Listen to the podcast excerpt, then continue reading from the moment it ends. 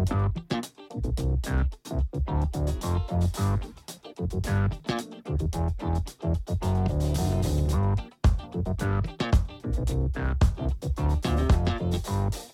folks, and welcome to the Daily Ratings Podcast.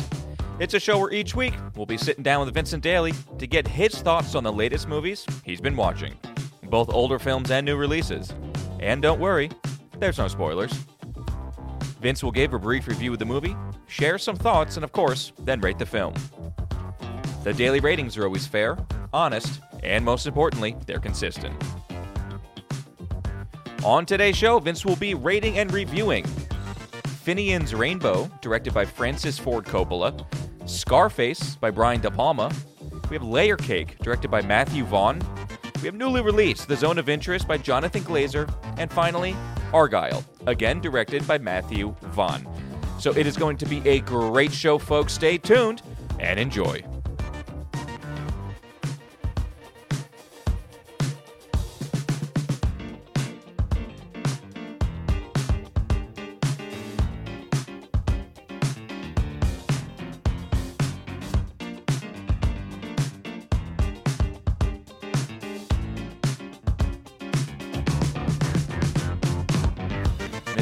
Daly, how we doing, buddy? Tommy boy, how's it going? Uh, it's going okay on this side of the table. How was your week of movies, Vin? a week was all over the map, honestly. I, I think early on this was maybe going to be a, a Vaughn special plus the Fred Astaire spot, but uh, I'm glad it uh, wasn't. yeah, I'm glad it wasn't as well. I'll tell you what, though, Layer Cake was uh, a surprising watch. I would say refreshing after coming after Argylle. Uh, I did watch it after Argylle as well. I Okay. don't know about you. So I watched. I didn't know. No, I watched Argylle last. Okay, okay. I've always really liked Layer Cake. Yep. Eh, I probably seen it. This might have been my fifth time Yep. watching it, and uh, it's almost like the most I've I've enjoyed it. Really? Yeah, Yeah, yeah. I, I really really like Layer Cake. It's funny to see where Matthew Vaughn goes in his career, kind of.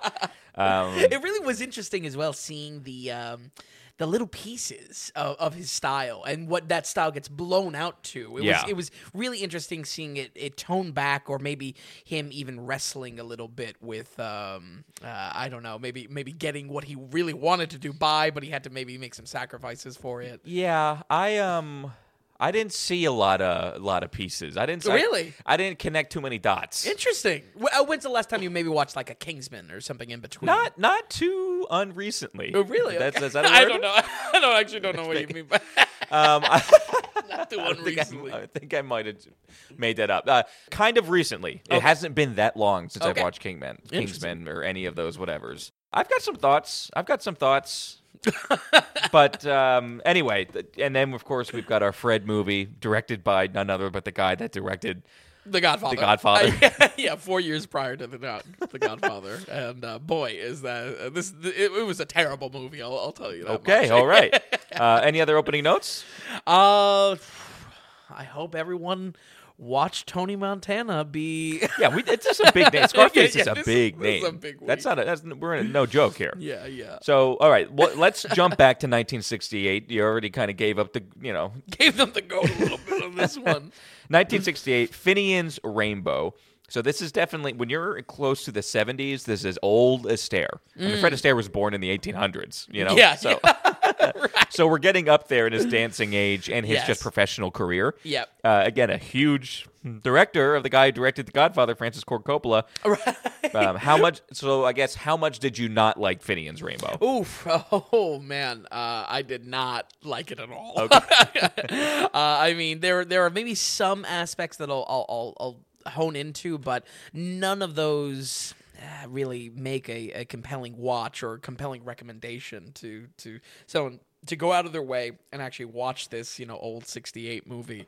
We're kicking off Fred Astaire February, folks, with uh, a little bit of a stinker. Uh, and uh, I did kind of know what I was in for. Uh, but then again, I really didn't know how bad it was going to be.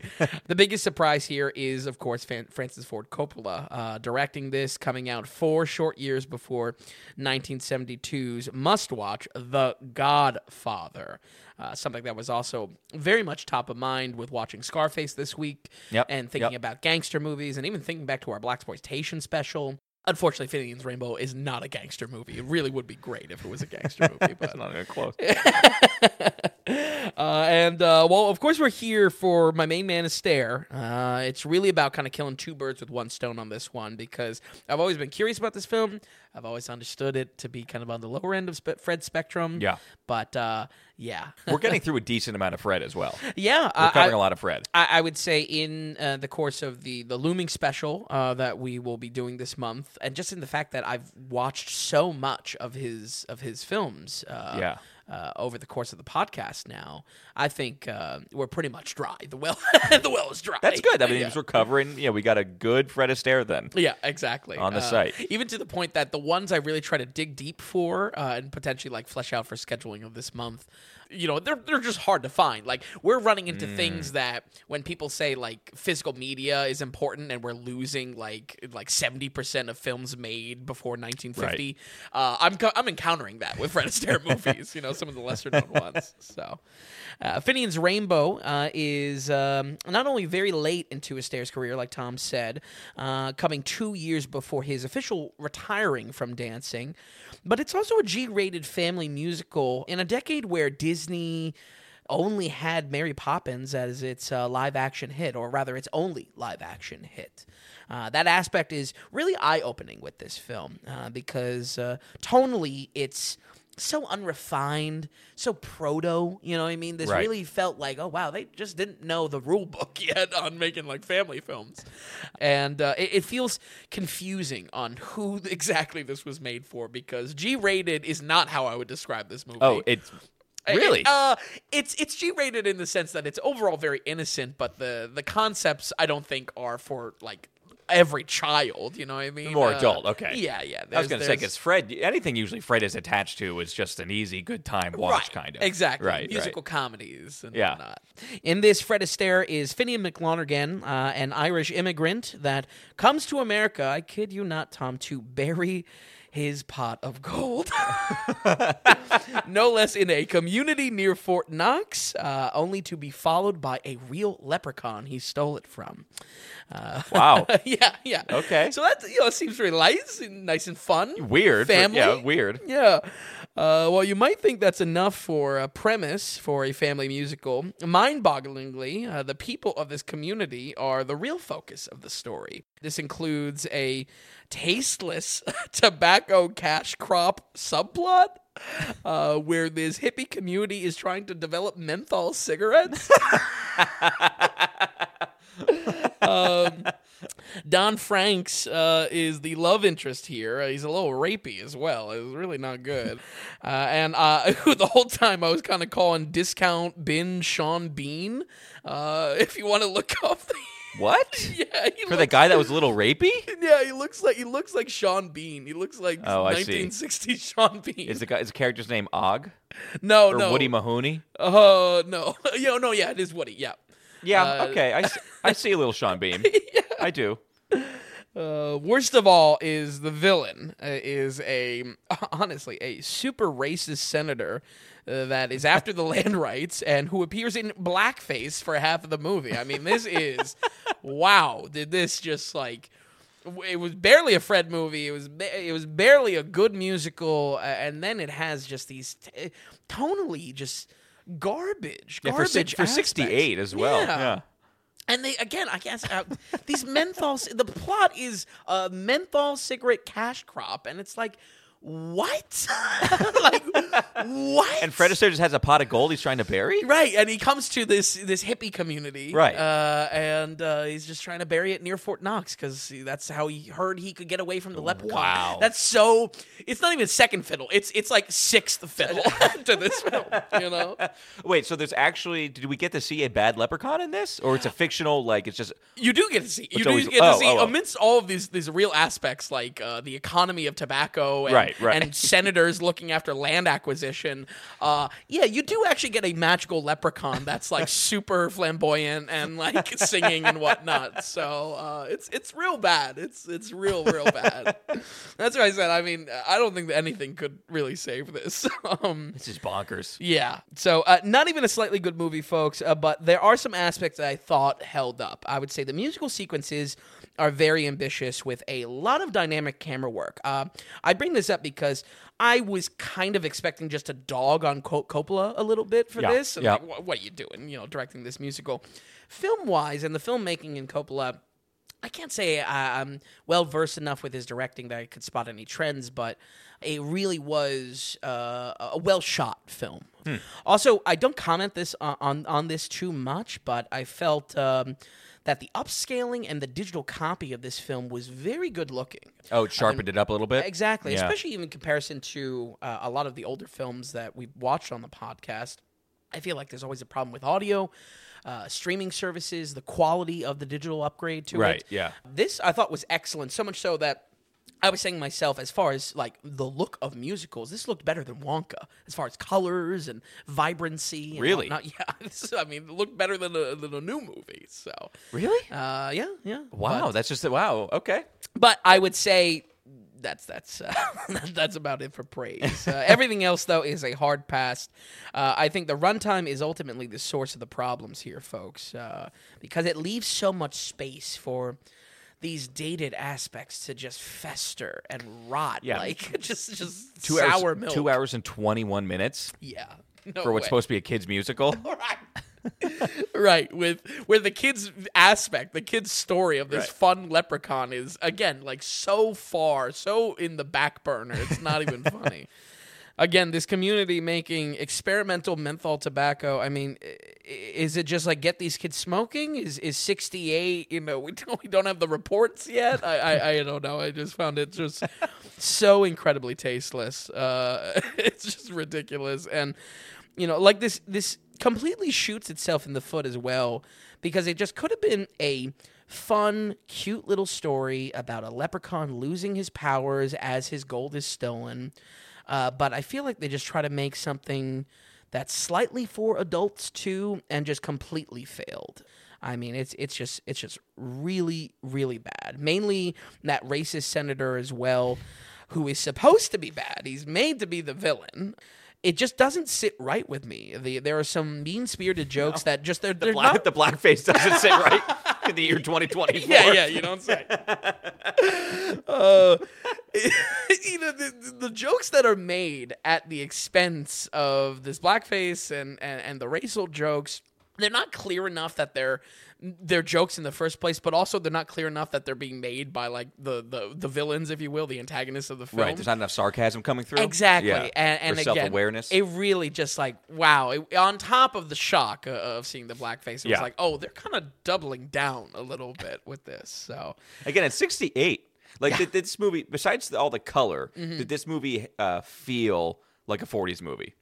Um, no, it, it felt very 60s Okay. in that it was about this kind of like hippie commune. Oh yeah, yeah, yeah. Um, I think Finian's Rainbow was a Broadway run and a book, Mm-hmm. and I think that was even in early '60s, if I'm correct. But uh, but yeah, uh, uh, overall, folks, uh, uh, uh, amidst all of this garbage, I think Fred. Yeah, he comes out all right.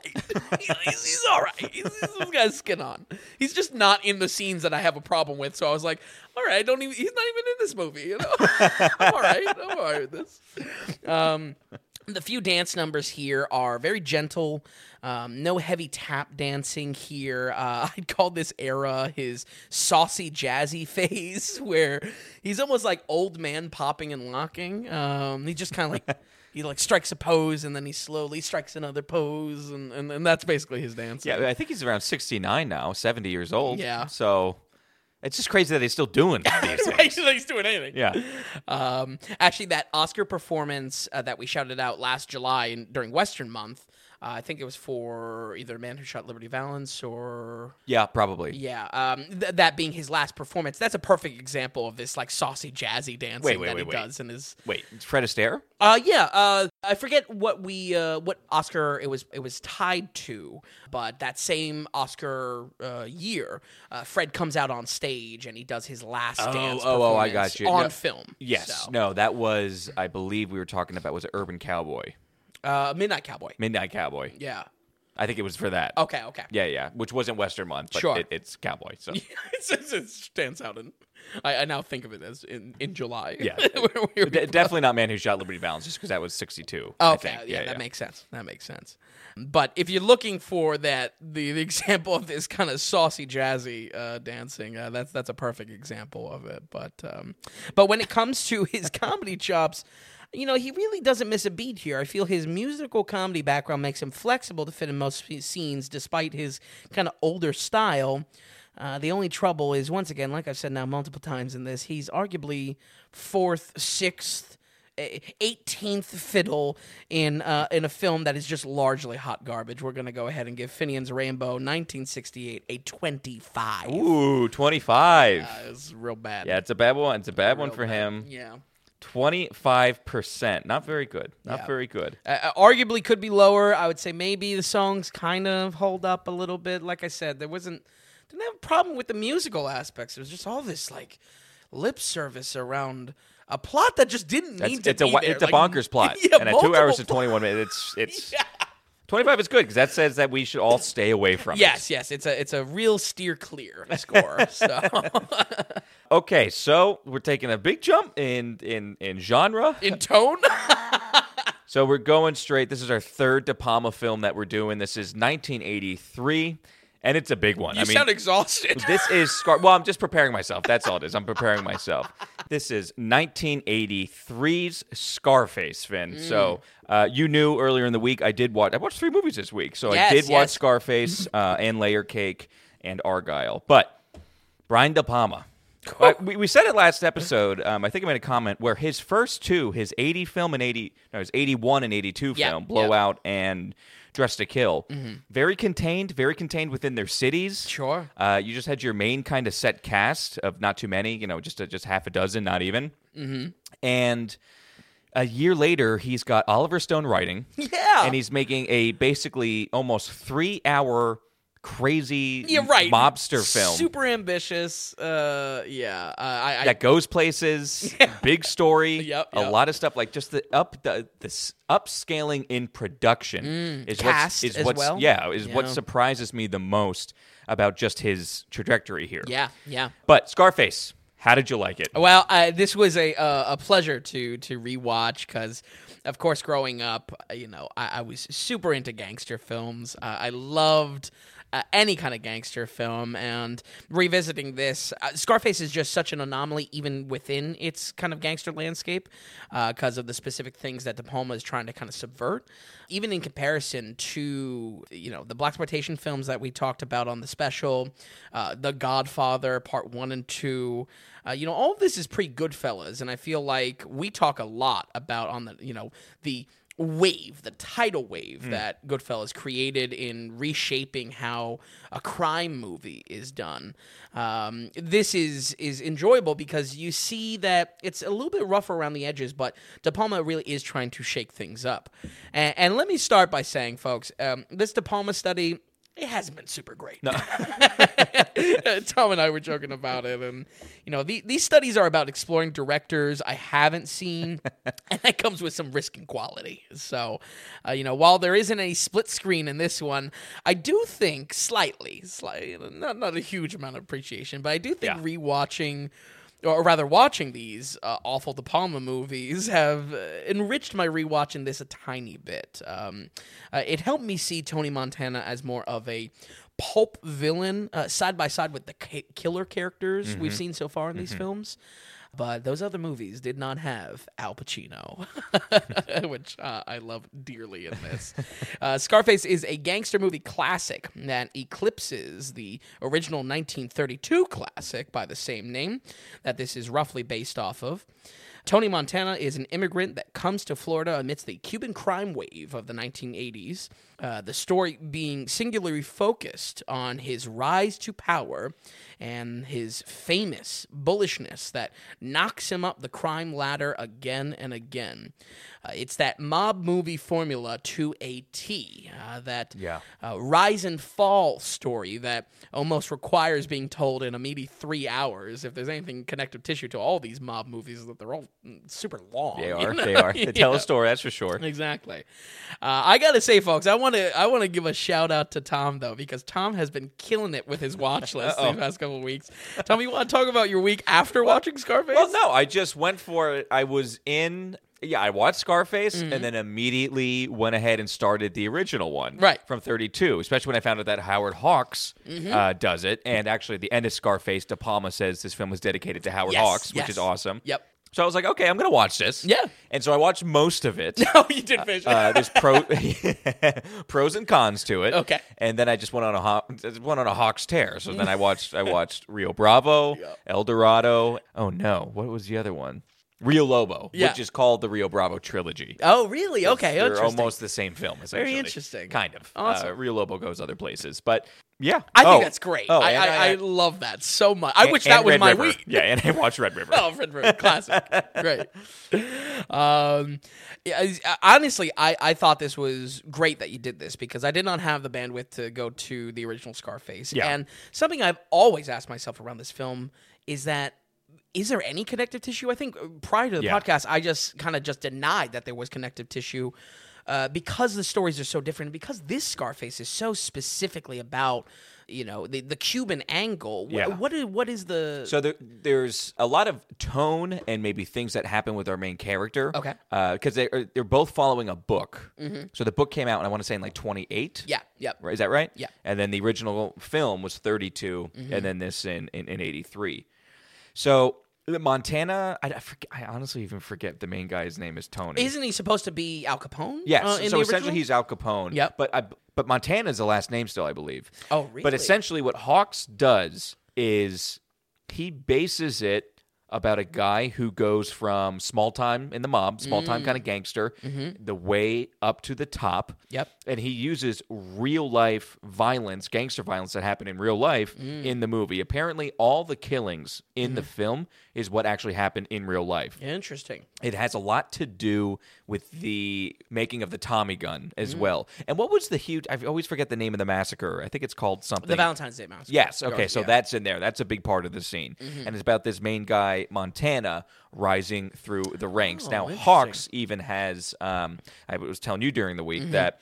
In the beginning of the film, he has white text up, Yep. and the whole idea is Hawks is putting a is is highlighting this Mm-hmm. and all the crime that's going on and the death Mm. uh, in the community. And he it's it's an outcry for the government to do something about it, but then Hawks being very Hawks, Mm-hmm. Right, very I don't know, it's it's you just get Uh, the sense of the guy bullish. Yeah, I guess you could say. bullish and and yeah, I don't even know what you know. There were weren't really conservatives back then, Mm. but very much uh, not only saying that for the government to do something, but then he reminds everyone saying that you, the people, are the government. What are you going to do about it? Wow, a super call to action. And then there's actually my favorite scene of the film. Actually, had nothing to do with the main character, Uh-huh. and had I think it was a it was a newspaper guy. The townspeople were pissed that the newspapers were publicizing were, pu- Mm. publishing this Mm-hmm. and making it more of a thing. And Mm. he just goes on this tear, which really he takes the place of Howard Hawks. Wow. In this, what are you going to do about it? This is a people's problem,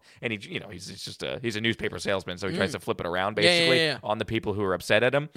Uh, so similar, but- but anyway, that's that. It's worth a watch for film history Mm. and just kind of how maybe De, what De Palma grabs from this. Sure. Uh, because there are things. It's not just a complete. Well, we're just going to redo this, and I can see how De Palma did a little bit of a love letter Yeah. uh, to, to the original one for sure. There, there's elements in there. So I enjoyed it. Uh, is it anything to do with Cuban culture? Anything to do with Florida and Miami? Not, Mm, no. no, no. So New York. but the broad strokes of this is a, a criminal that pushes his way up the crime ladder. That's the structure. That's the skeleton. still. Yes, and an Okay. over the top guy who does not care because Tony Montana is Mm. an asshole, Mm-hmm. and it. I mean, it's beyond.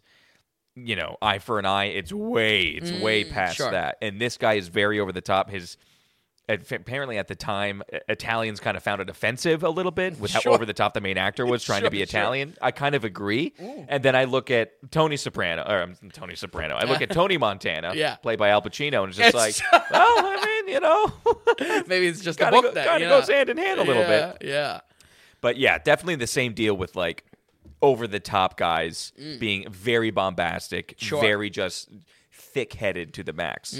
So good to see. It was fun Mm. Yeah. to pair them together. I, I like hearing what you said that it was based off of semi-real uh, events. Um, you know, De Palma writing the or De Palma uh, making this film in '83. This is very topical to him, but also he incorporates real crime events. Um, perfect example is uh, the chainsaw scene. Uh, that there were reports in Miami that uh, or in Florida. Oh, that, I don't know if I knew You know, there was there was a, a famous uh, a drug deal gone wrong, and then you know, a guy running in the streets with a chainsaw. Okay. So maybe he's uh, De Palma is taking that inspiration, you know, and, and trying to you know update it with yeah, with sounds like it. structure. Yeah. But so it was a cool step in history. Interesting. Yeah. interesting. I think that's great. I, I you know that that that takes some balls. We we floated around a uh, a pre-code uh, film special where we would watch these old movies. Scarface is definitely one of those pre-code ones. Yeah. How was the violence i- i- in the old one? Uh, for for 32, really good. It, Oh, it- okay. It, gets to a point where it's like, well, it's pretty good actually. Yeah, yeah, yeah. Uh, I was expecting it to to really soft-handed with Yeah, it. You know what I mean? But those those are the films that started the the ratings boards and whatnot. Yeah, Uh, and the- so I you know I was hoping it was going to be a little little brutal. There were critics at the time that refused to see it, refused to write about it because they felt the film was too violent. Wow. Which is so funny. So Howard Hawks was, you know, and he was younger when he made that as well. Mm-hmm. It's funny to think so far back in these huge directors how they were pushing the envelope because to us it's nothing. You know what I mean? It's I mean Mm. Yeah. that's you really watch it and it has nothing to do with I mean, Tarantino is eons away from it. yeah, yeah, yeah. Uh, but because Hawks was clearly pushing the envelope at the time, it felt ahead of its time uh, as a film. So interesting. yeah, I, I I love that the, the one the one real connected tissue is that they're both uh, assholes. The the Tony Montana character, in, Yeah. in the original. a bit big time, a big time. and uh, I, I think that's where we can kind of bridge back to uh, you know the the Scarface we all know and, and maybe don't love. Uh, I think over the years the reception of this film has fluctuated wildly. I, I can safely say that if you're not into this Tony Montana character, if you're not into Al Pacino, this is not going to work for you. Uh, it is so singularly focused on that, and, and for three hours uh, again. Um, uh, now, I can totally understand the critiques of Al Pacino's acting. Uh, it's very easy to pigeonhole his act, accent work uh, and even the body language of the character. But the argument I'll make and the, the sword I'll fall on for my boy Pacino is that, you know, Tony is an idiot intentionally. You know, this feels like a character with zero book smarts, but all of the street smarts and plenty of instinct Yeah, this is shown in nearly every character interaction as well. I, I think it's reinforced by the supporting roles in this film. You know, Tony seizes more power. He acquires more powerful friends that are always just stunned how stupid he is. You know, I mean, multiple lines are just like, "Man, you're something else, Tony." You know, like not even knowing what to say, and and especially not wanting to piss him off. You know, this is not your calculated mobster. Uh, Tony is a wild tiger. You know, aligned with his pur- purchases. He's a pusher. And the story is about how that recklessness gets him everything until he pushes it all away. Pacino's performance is no doubt entertaining in just kind of like, wow, he's just he's just going crazy uh, in this. But I personally see quality in the dead stares he gives, the uh, the the quiet fury of of Tony Montana. You know, he's not saying slick lines. Yeah. Uh, it's all in his actions. And I feel like where I stand by this performance for Al Pacino is that he sells a scary criminal character in that he lacks awareness, he lacks perspective to act logically. Yeah. He's just he's just this wild tiger, he's just this pusher basically. So I, I know people. I'm kind of with you on this. Okay. Like I kind of like his performance. Yeah, yeah. I think it's enjoyable to watch for um, you know almost three hours. Mm-hmm. Exactly what you're saying. He exudes a certain energy, Mm-hmm. and it, it's it's through his acting where you get to feel this guy. Yeah. Mm-hmm. It's in real life. If you're at a bar or something like that, if you just get close, to, you don't even have to have an interaction where you just feel like someone might be a little bit of psychopathic. Yeah, a little or dangerous. or, or it, it gets nasty when they drink, and you can just kind of feel it. There's an aura in the room. Yep, yep. Uh, he exudes that great on screen, Mm-hmm. and for that reason, you know, accent aside, the accent's not terrible. Right. it- it's it's interesting. I love it, but yeah, I, I Yeah, that's I- where I, I- kind of I just understand both sides of the coin. Yeah, and I, I kind of like it as well. Yeah. Because honestly, if we had a more muted version of him, Mm-hmm. automatically less entertaining film. Right. And we would understand the character less. Yeah. Uh, as just idiot, you know? I also think it's um there's a in the legacy of this film, among all mob gangster films, Yeah. there is a love affair with Tony Montana that I feel like blurs the true intention of this in that he's not meant to be a likable character. We're watching the villain among villains, Yeah. basically. So He's almost never likable Exactly. in any scene. In any scene. so I feel, um, you know, this movie that has been so revered and is among like the the cool guy film mob movie type of uh, thought process. I feel like it really does lose the point of what De Palma is trying to get across with this character, and possibly even the original. That it's a semi moral uh, example. That um, you know, this is not someone to look up to. This is an anti-hero story. Yes, but he does boil down to every guy's dumb side of his brain a little bit. You know what I mean? So there's a relatable, like, oh yeah, like the go, go, Right, like, yeah. say hello to Protect my your little friend. Hell yeah, Yeah, yeah. exactly.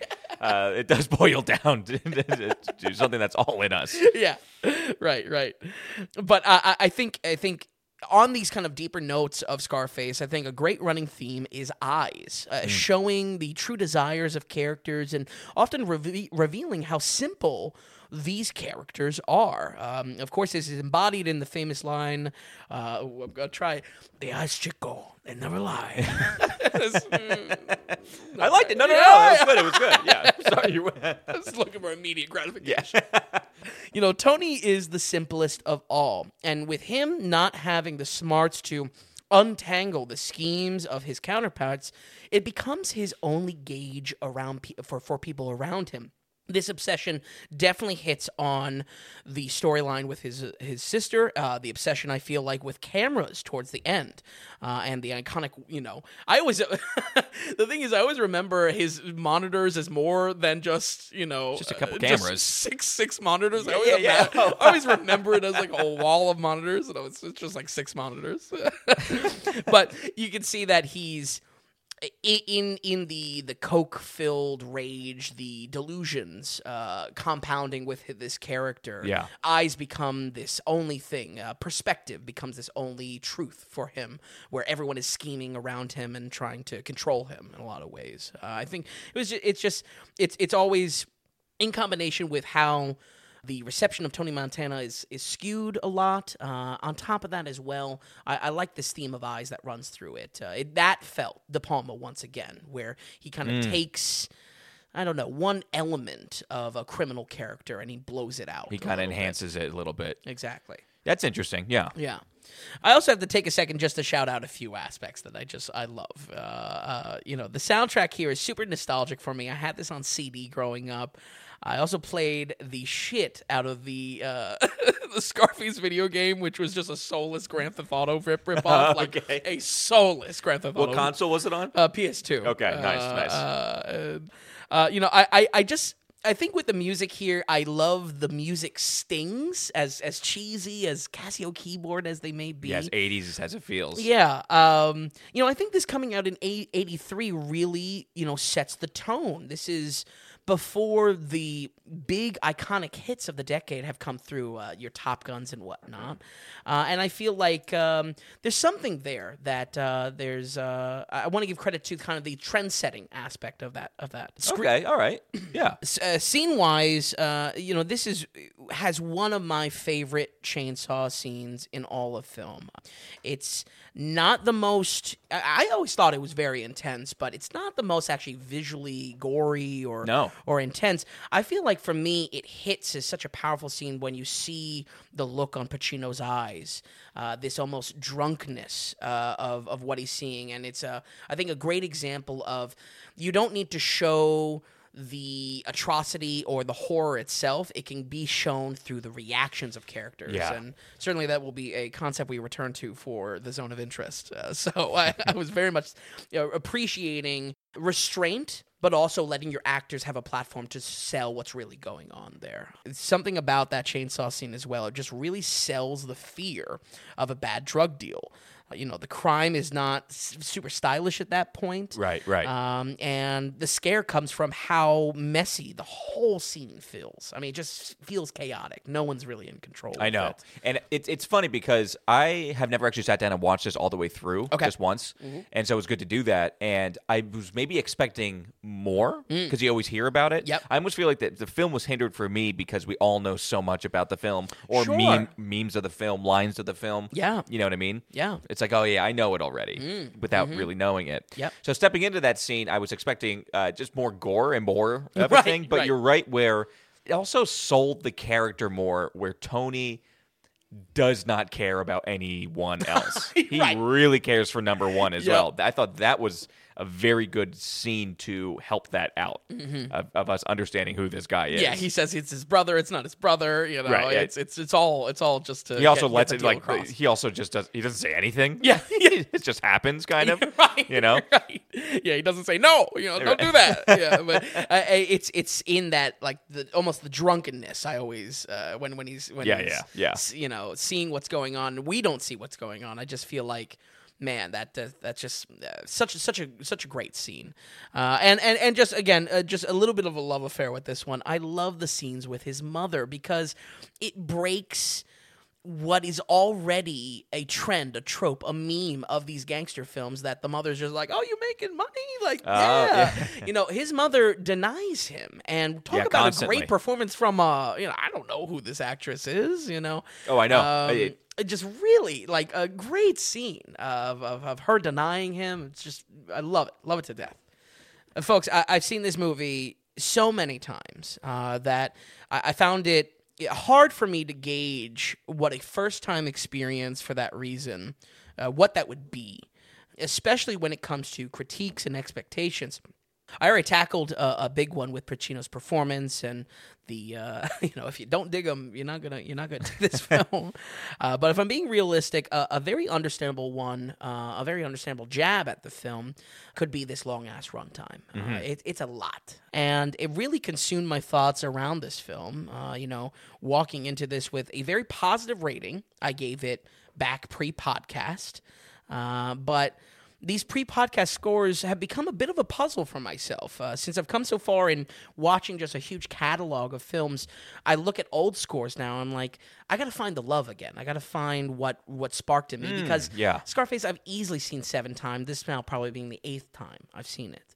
You know, I, I needed to kind of almost see it with new eyes, both for the good and the bad. Right, right. Uh, and I'm happy to say that even though my critical eyes can spot the problems with this, I still can be surprised how strong the rewatch holds up for everything I fell in love with the first time.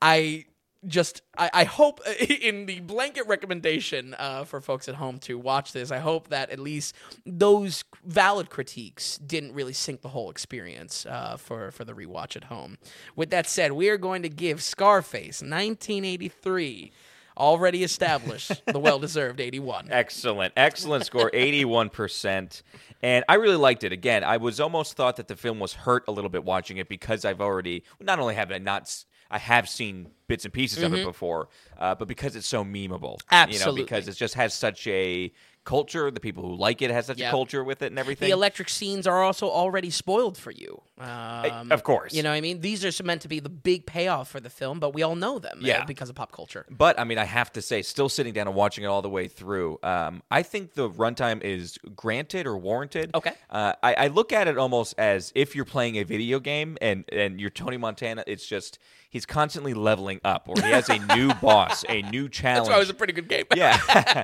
a new challenge on his way up. So. Yeah.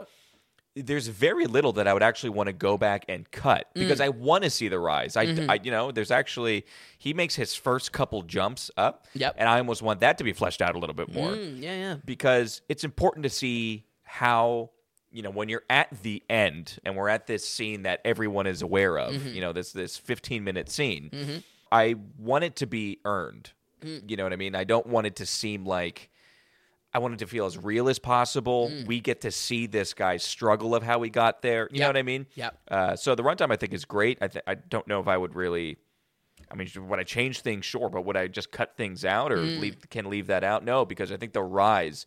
I mean, it is the film. Yeah. the rise is the film of Tony Montana. Yep, yep. And that's So- that gangster movie. It's it's it's the rise and fall structure uh, of it that you need time for it to feel real. Yeah, and I almost feel I'm impressed with De Palma for doing this in '83. Yeah. because you're right. What Goodfellas did for movies in general, Mm-hmm. and especially mob movies, um, I'm maybe it's hard to say I'm not as impressed with Goodfellas because I love that film. Mm-hmm. Sure, sure. But it's like, yeah, that template is here. You know, we do see some of that already. Yeah, yeah. So it's a great film. Not going to give it a two shoes, but I, I really enjoyed it. Even think back to the old one, then by the way, too. Mm. I totally forgot that there was a whole subplot of um, Don't tell me menthol cra- cash no, no, no. but of the main character, Tony, him have because the main character is Tony. I don't know Uh-huh. if he's Montana or not. The same thing with his sister. Sister starts getting involved with his friends and the ping, and he's Oh, just like, uh, really? even when he pulls her out, Uh-huh. he takes a second to like shut up. He screams, "Shut up!" at her. Uh-huh. Same thing with Al Pacino Mm. in the uh, bathroom stall. Yes, yes. Uh, that and uh, I totally forgot he went for what was his higher up, then Mm-hmm. becomes his equal, then he surpasses. He goes for his woman. Wow, wow. And that's of course Michelle Pfeiffer. Yes, yes. Wow. I don't know the actress in the original, Yeah, but I forgot yeah, um, a lot of similarities. A lot of similarities. Interesting, interesting. So yeah, I, I, that's that's always something that I've I've questioned. I said, I, yeah, maybe inspired, but not like they they even credit you know the the original book with it. But I guess you know in a lot of ways uh, it really is uh, that formula. Maybe.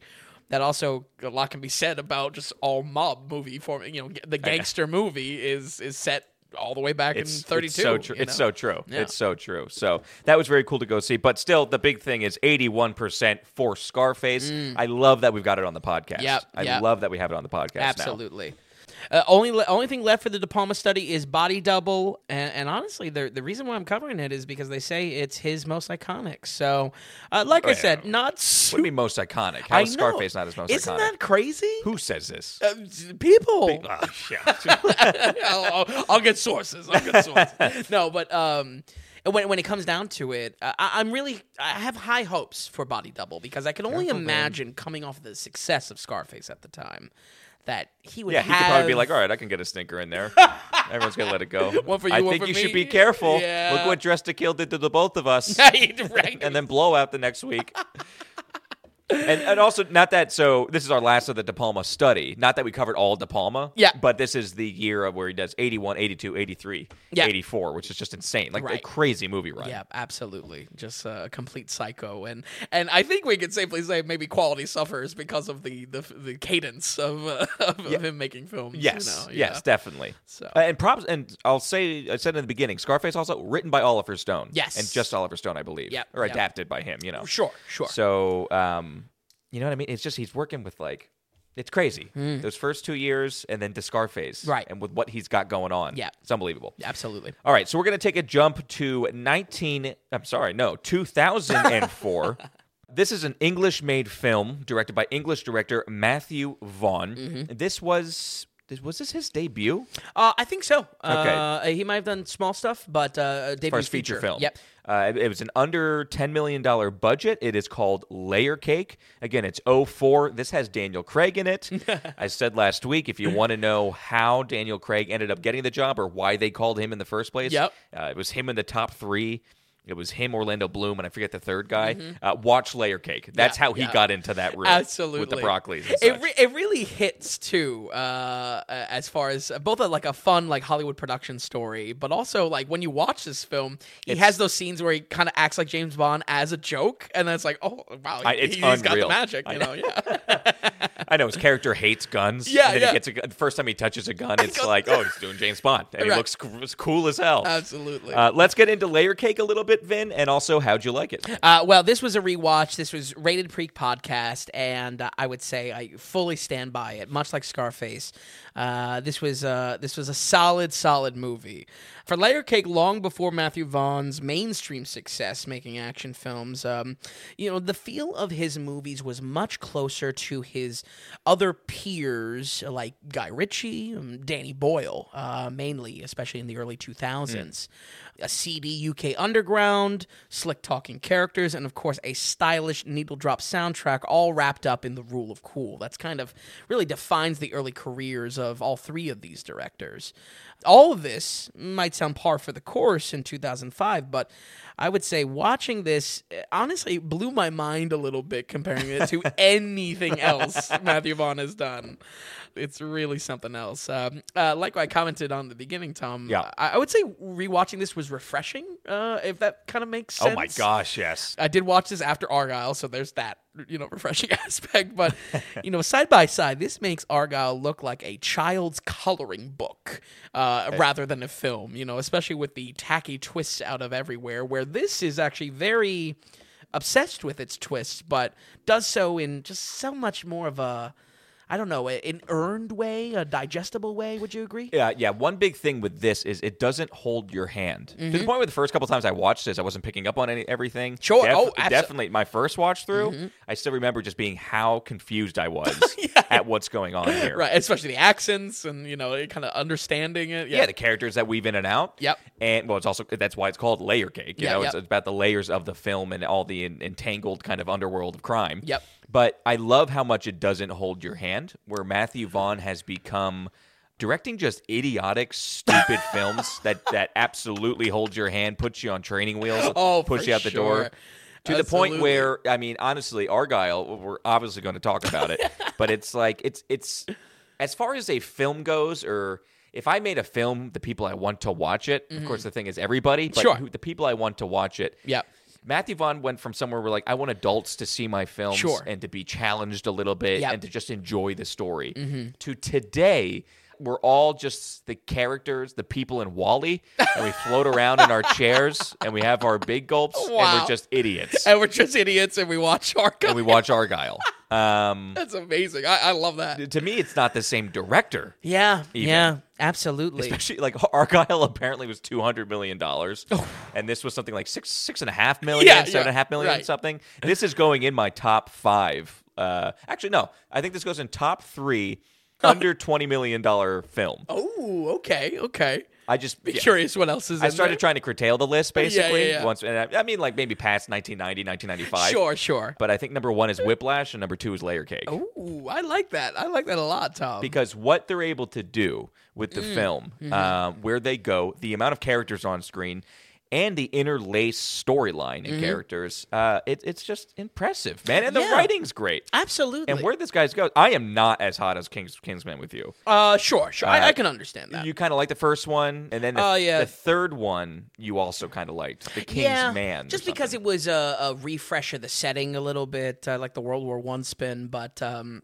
yeah, I'm with you. I mean, I, I think the Kingsman definitely a cult following on it action wise can kind of just blend into the loud obnoxiousness of, Yeah. of his later movies. But, and just not impressed by it. Yeah. It seems the more money you give this guy, the worse his products get. Sure. He relies on stuff that isn't real and the CGI heavy stuff. Where all, when you give him a, a tight budget like this, Mm. Yeah. you're relying on character development, writing a decent script, Yep. And just and and just directing your characters on screen. Absolutely. And- Also, anomaly because the writer, I think it's J.J. Connolly or something like that. Uh, okay. Um, it's it's like a once and done. He's it's the only thing he's written. It's wild. I'm sure we could do a deep dive and they know each other or something like Yeah, that. sure, but sure. Uh, so impressed with Yeah. this film to the point where, like I said, it felt like two different directors. Absolutely. I, Absolutely. I look at him now. I put him in the basket of, of Rian Johnson, right?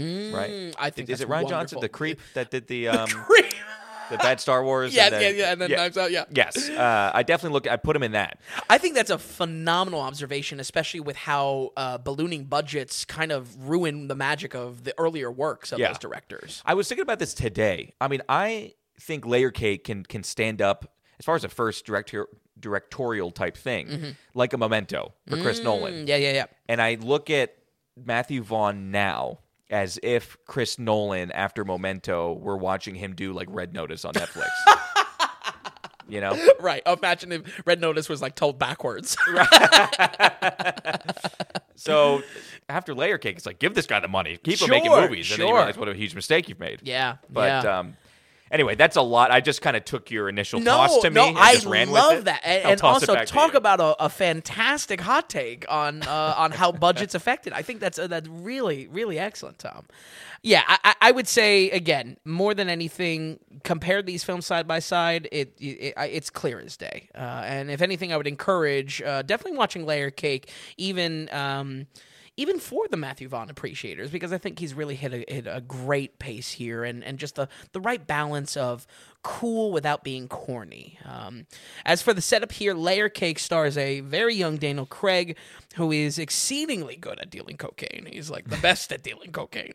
Uh, the title, of course, referring to the layers of complications stacking on top of him as he's just about to leave the game. Uh, while certainly the slickest character in his crew, he is ultimately just one fish swimming in a very dangerous pond, and the other sharks, jealous of his success, push him into one last job, which, uh, I mean, wildly spirals out of control for every remaining minute of the film. It's not twist for twist's sake. I feel like the twists in this, the introductions of new characters, the wool pull over, pulled over your eyes for certain portions of the story. It's all in service to selling this criminal environment as more chaotic than we know. Yeah. uh, where uh, almost like um, almost like uh, Fincher's The Killer. Uh, our beginning t- is thinking he knows everything, and the film is all about subverting that. You know, for the for the rest of the, the runtime. Yeah, okay, yeah, definitely. Yeah, uh, I really do love the cast here, uh, which is you know predictably wide, like all of all of Vaughn's films. But uh, something about all of them being so young and startups works. I'm talking Tom Har- Hardy, Yeah. uh, Sally Hawkins, uh, Burn Gorman, uh, and of course Daniel Craig. All show why they're able to have And Whishaw too. Yeah, who we yeah. see as Q with Oh, Daniel Craig. Oh, then. that's right. Yeah. Yes, that's right.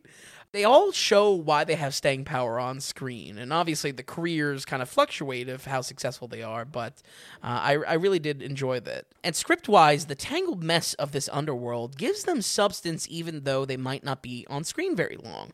Uh, Tom Hardy is a perfect example. Cool as ice. I think he says four lines I know. Yeah. you know, uh, and and boy, is that a lesson that Argylle needs to needs to learn from because uh, there is something that these characters aren't on screen for long. They do still have impact. Where uh, we'll get to it. You know, there, there- Yeah, there's make- casting decisions that don't do anything in Argylle. So I'll kind of jump on that. Yeah. And I think what you could also boil down to Matthew Vaughn back then to Va- Matthew Vaughn now Mm-hmm. is respecting competent characters. Mm. Everyone is competent in this film Yeah. except for the guy that clearly is supposed to be the idiot.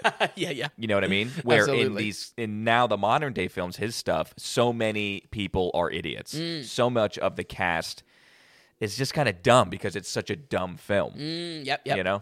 absolutely, absolutely, and it's all for the joke too. It's all Oh, yeah. Uh, the joke rots away uh, everything. I mean, so. ev- there are so Colm Meaney and Michael Gambon, who's Yeah. phenomenal. To um, uh, who's Oh, uh, it's uh, it's uh, O'Brien from Star Trek. Uh, it's from Star Trek Next Gen. are we?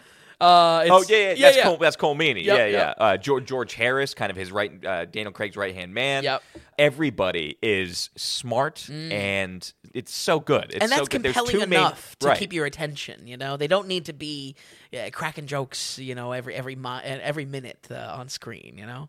Yeah, Uh, I, I would say my main critique here is exactly my first initial reception of the film is that is how the story is delivered, how the layer cake is layered.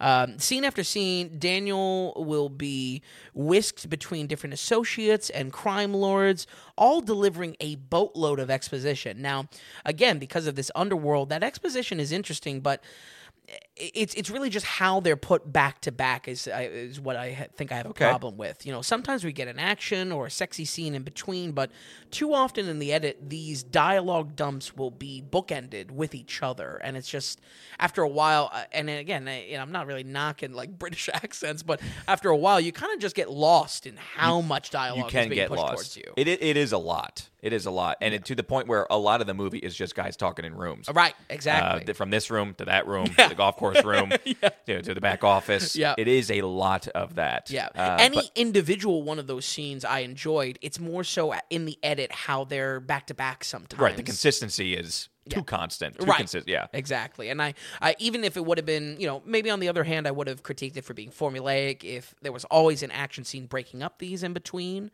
But yeah, it, overall that it, it was really the same type of feeling that I had from watching it. That I'm paying attention. I'm maybe losing some small bits of it, but I wish I was, in, you know, able to get every crumb. And I, I think it's for that reason that this film always, I'm always shocked to see how not long it is because it feels Yeah. longer. Yeah, and I think a lot of that happens because we rely so much on dialogue and dialogue scenes, and there's not much to break it up. And when we do, it's very short. Absolutely. So it's an hour and 45. It feels like it's 2, 210. Yeah, yeah. You know? Absolutely. I, I think it's no mystery uh, that our director's trademark is matching music to slick action sequences. Uh, hell, I think if you watched any single one of his film, you might pick that up. Uh, I was shocked to see it so early in this career as well. Um, uh, pairing Duran Duran with a teapot being bashed over someone's head, I think was pretty awesome. And I feel like uh, I def- yeah. It, w- it was exactly you know the type of scenes everyone loves to death in the Kingsman movies, and uh, It's it, it's a very loose connection. I love that you picked up on that. Yeah, yeah. honestly, I'm not. I wasn't anywhere near there. I, I I'm willing to say he had the brains and that was his thing, and he kept that going rather than just a, a, a coincidence. yeah, yeah, yeah. But uh, okay, I, I think, uh, and maybe I can dial back the praise in the sense that no, no, no. I love every it. director's wet dream is a is a fun music action sequence. you know, like I Uh, said, I couldn't find any connecting of the dots. Yeah. the fact that you were finding stuff, I'm I'm all for. yeah. But to be fair, that's really it. More so just because. you would certainly agree that it, it- Vaughn is known for these slick action sequences. Yes, That's every film. Oh, and part of the thing that I find lazy and don't like, Mm. everyone talks about the church film in the first Kingsman. Yeah, yeah. And maybe because I saw it later. Yeah. Like I think I even saw it after. Like I've seen John Wicks and Sure, stuff, so I sure. Mm-hmm. had just perspective or more. Just not impressed with the guy. Really, Most really? impressed at his simplicity in Layer Cake. Sure, sure, absolutely. I, I, I'm there with you. Uh, I think uh, uh, that's a great observation because you go back and you watch that, it's like, okay, you know. I, I think that's another case where the meme of it using Freebird, the trope uh, Yeah, of like yeah, yeah. expecting Freebird in a movie, what's going, you know? Yeah. uh, that that's that's where it kind of outlives uh, the actual experience of itself.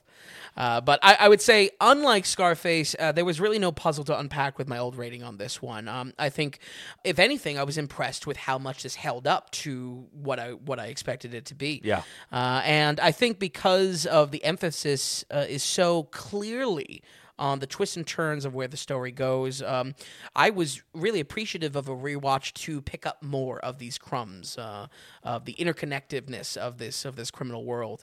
Uh, I'm happy to say this held up very well, and once again was just so nice to see a toned back version of what we know to be a very loud style uh, in a director. I think, in addition, this being an important piece in the 2000s action landscape it's still worth your time today and definitely for kind of cinephiles and folks at home if you if you like what we talk about and kind of connect the the uh, the threads between where actors go and, and kind of studying historically as Yeah. well. Uh, this one's a good watch. With that said, we're going to go ahead and give Layer Cake 2004 a 69. A 69% for Layer Cake.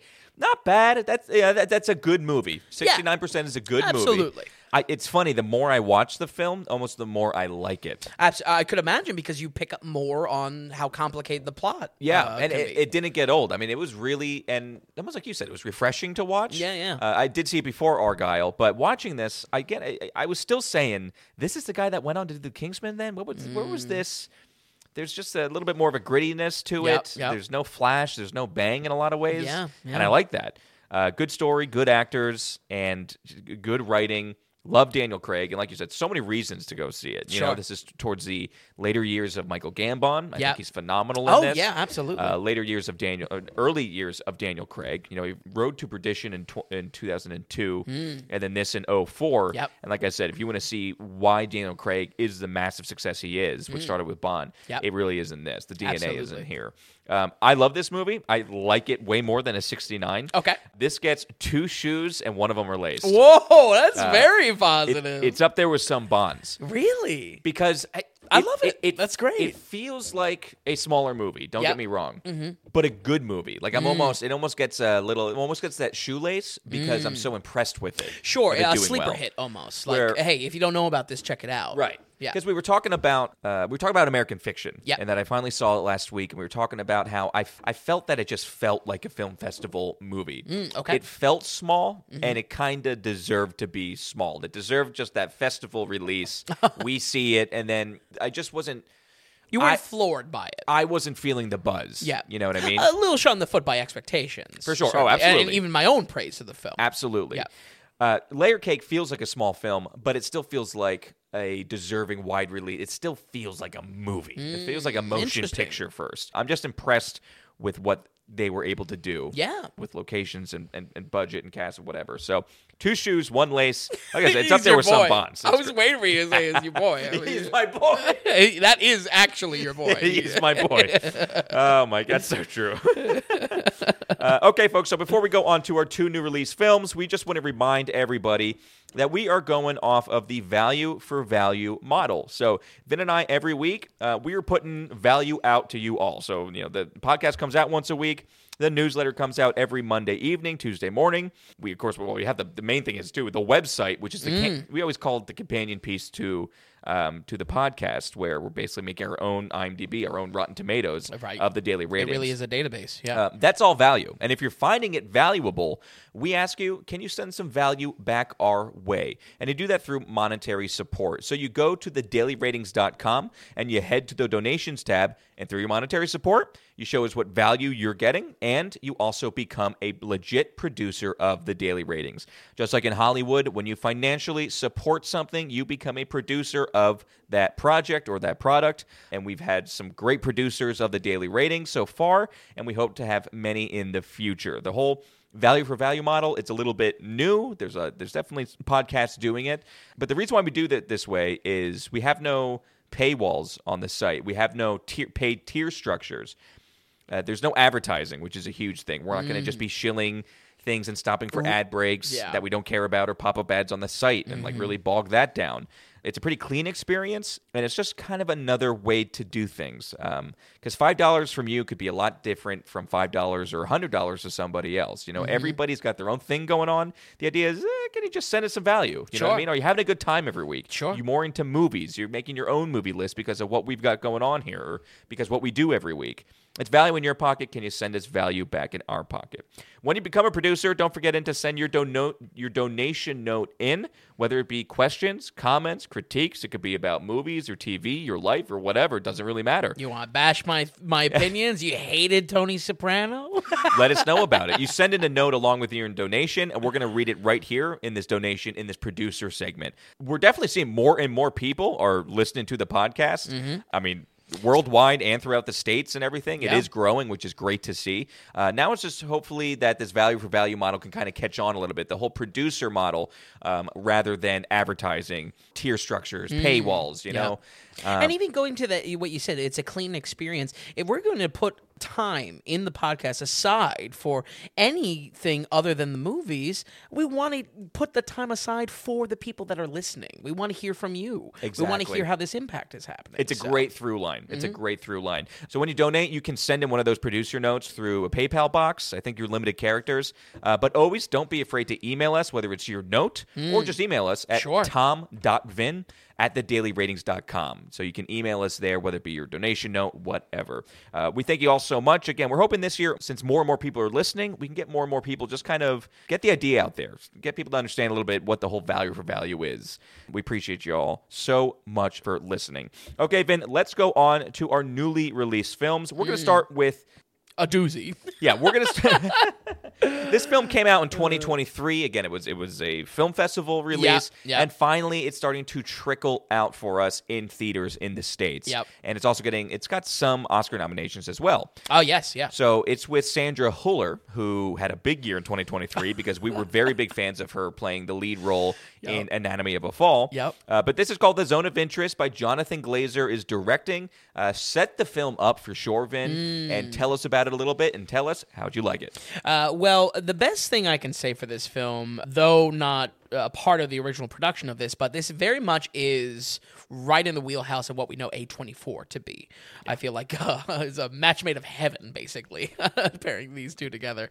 And I'll tell you, Tom, I was kicking myself for not catching an earlier showing of this in October because wow, would it have fit into the horror month? Uh, I feel like another thing that I can kind of what what I want to add to the building praise of this film is that both in Glazer's background, uh, but also in the film itself, uh, I really would describe it closer to a horror than the Oscar Beatty drama it's being portrayed as. uh, if anything, the uh, the when when people kind of roll their eyes over kind of an Oscar nominated film like that, this is not one of those because of how unique and and disturbing uh, a lot of it is. That really surprises me because I really haven't heard that word horror Mm. Yeah. connected with this film that much. I know a decent amount about it. I've heard a lot of reviews Sure, and some clips sure. I've seen. Yeah. Uh, but often it is like a dra- drama, history, war exactly. are the main three genres that people attach to it. Yeah.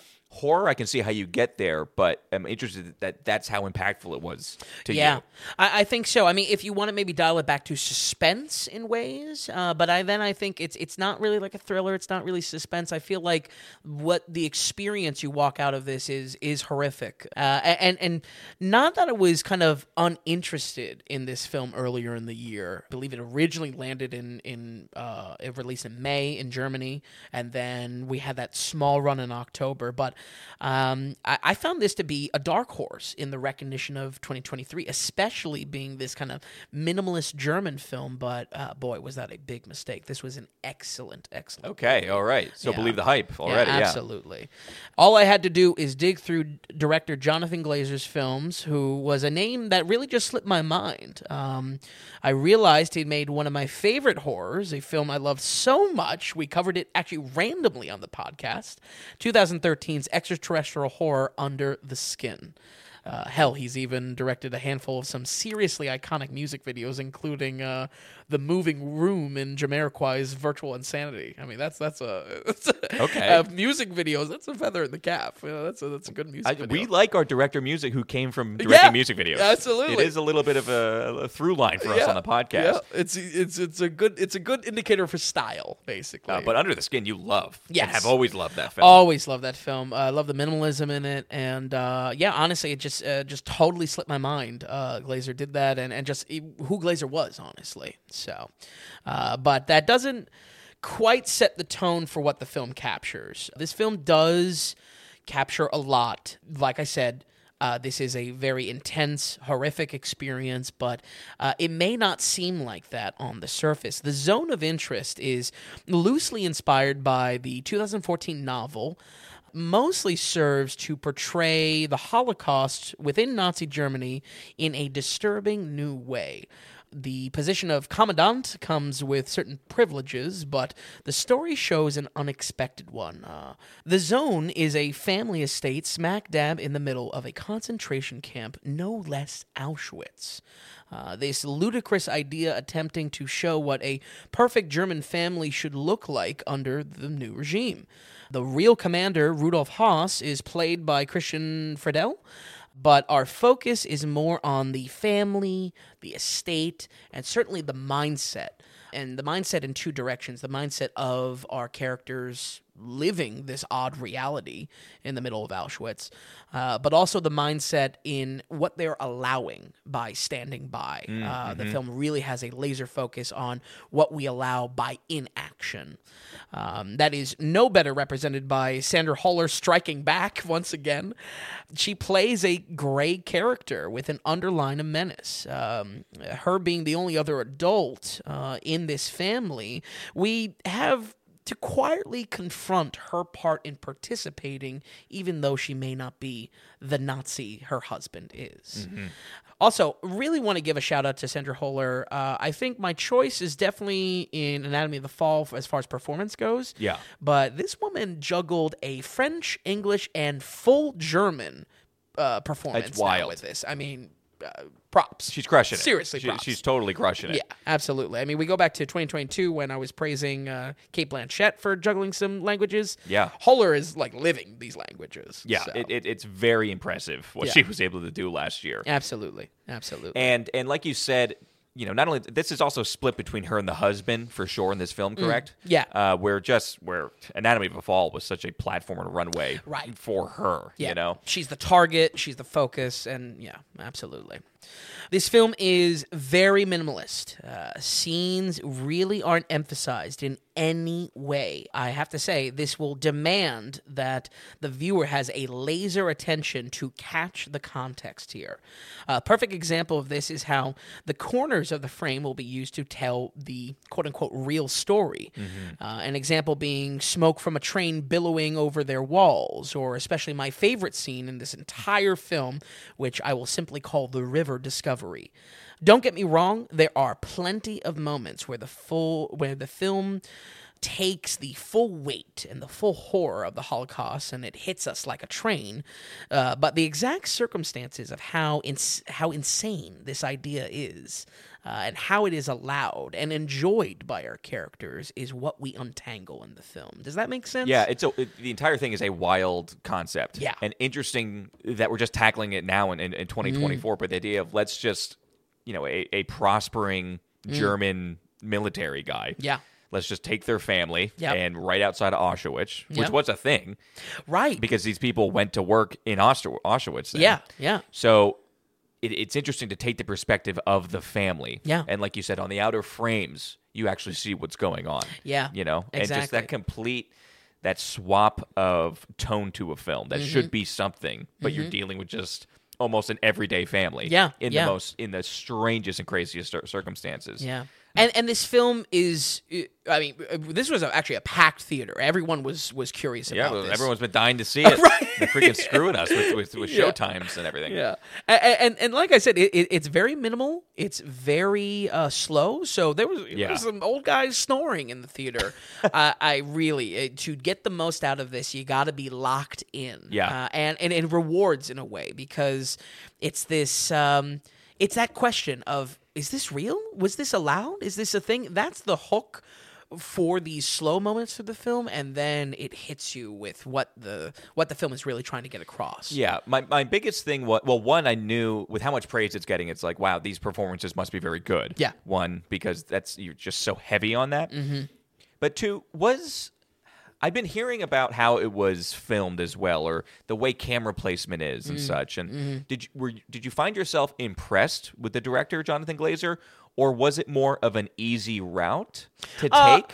not easy. I think uh, the concept was so electric that it, it did some heavy lifting. Believe it or not, I was not aware of the cinematography style going into this. Uh, Okay. Uh, and, and for folks at home, if you're not, uh, because uh, this has been a lot about its press circuit of, of how this has been filmed. They basically set up cameras in this estate and just kind of let people uh, let let the cast run with it. Uh, so we get very fixed positions, and that's what I mean. That's what's so that's what's so compelling about really lock locking into this film and, and, and, Right. you know almost scanning the screen for what the It's real very story cool. is. It's Yeah. very cool. But that's what I'm. Th- so you didn't. It didn't feel amateurish. No. Like oh, we set up these cameras and then they're doing that. You know, the, No. the characters are doing them. maybe to your point you could say this filming style is uh, a gimmick but a good gimmick i would Yeah. say yeah Worth it. worth it and Absolutely. effective. Okay. Yeah, yeah. And I think that's a valid question too. Uh, Kind of a tangent. Uh, well, I, I, no, no, I'll, I'll leave that. It's, it's a, little bit too much of a tangent. Okay. um, uh, again, what surprises me most after watching this film, I think everyone will say the same, is that it actually is getting this Oscar recon- recognition. Um, on top of these horror roots of Glazer, uh, he's really not afraid to get experimental at all with this. I would definitely describe this as uh, a bit art house uh, and realistically.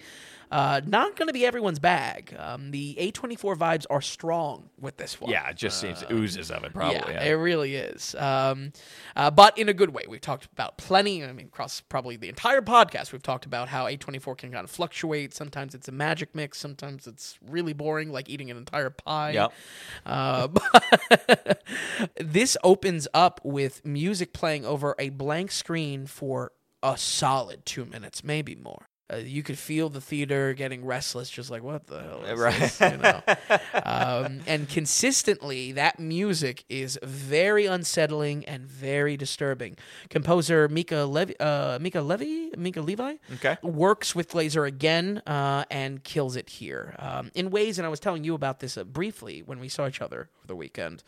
Um, in ways, it reminds me a little bit of All Quiet on the Western Front, the new one, mm-hmm. where you have these modern, sometimes even like electronic, distorted sounds uh, to the to the music and to the soundtrack, and I think it's in purpose of more of a modern spin. I also think there's some connective tissue there. Is that maybe that's a trend in, in German filmmaking right now of having these historical pieces, but having a, a modern soundtrack to it and modern filmmaking techniques. That's interesting. Either way, very disturbing, very unsettling. Sometimes the noise, and I really mean kind of just noise. Sometimes it's not music at all. Uh, plays over. It, it it slowly unnerves you over this. This is not a long runtime either, but uh, Yeah, hour 45 still, again, yeah. Yeah, the pacing is uh, it, it really gets under your skin in a way that, dare I say, something like The Shining would. Like high praise on the Uh, it's, it's high praise, and it's again, it's because people aren't c- connecting horror with this. Because we're not talking jump scares and. Yeah. things like that. We're talking about a horrific, constant feeling Yes. that is slowly kind of just just fed to you I- in the film. So maybe not even fed to you. I know what you're saying there, but I think the exact line that it's successful is because you're discovering these things yourself. Okay, you're yeah. making the connections, and that's why it's it's more in your head. You know. yeah, yeah. This is a movie where we don't see any direct death of the Holocaust. Uh, so discovering that for ourselves, it feels. I The don't know. feel- it, it feels psychological, you know. Right. It feels horrific. It feels Yeah. horror. Yeah. Right, exactly. Uh, there are also very drastic color palette shifts all over this, including some unsettling and out of left field night vision shots. And, and overall, the experience puts the blinders on the atrocities directly, but instead effectively unnerves the viewer with a constant barrage of unsettling clues.